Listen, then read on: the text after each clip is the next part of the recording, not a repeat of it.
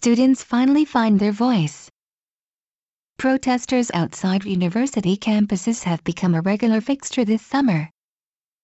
In the run-up to the 70th anniversary of the end of World War II, students suddenly, it seems, became politicized. As the administration of Prime Minister Shinzo Abe continues to push for security legislation by reinterpreting the war-renouncing constitution, more and more students are starting to say, enough. Leaflets, street corner speeches and Friday night demonstrations have become more common. This generation of university students is, at long last, starting to express themselves. Student-based groups such as the Students' Emergency Action for Liberal Democracy, SEALD, are articulating their vision of Japanese freedom and democracy with confidence and passion. More and more Japanese young people are becoming passionate about the importance of constitutionalism, democracy and human rights.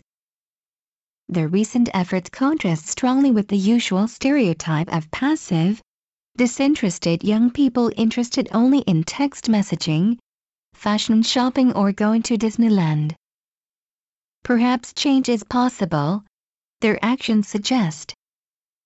Some 2.4 million 18 and 19 year olds will be able to express their opinions by voting, now that the legal voting age has been reduced to 18 from 20.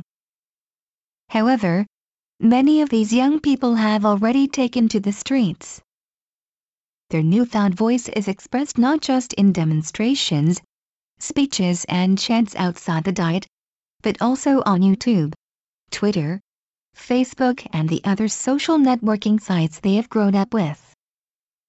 They have an endless capacity, seemingly, to get their message into all the formats available to them, and they know how to spread it to the world. They are also joining forces with experienced political organizers, the elderly and other citizens.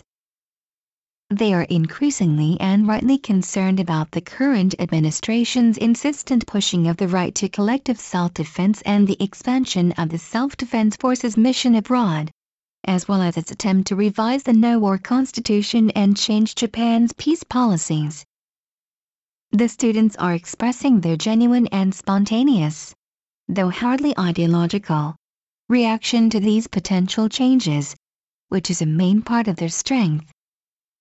On their websites, the young protesters also promote the importance of changing Japan's politics for the future, by reversing vote disparities, and by promoting the rights of sexual minorities, economic help for the poor and care for the elderly.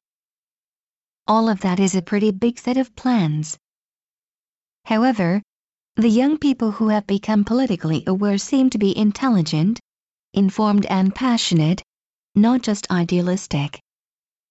Japan needs just that kind of young person. Their votes and demonstrations, but more importantly the dawning awareness, may be just enough to increase participation in Japan's democracy in positive ways that could last far into the future. The Japan Times, August 16,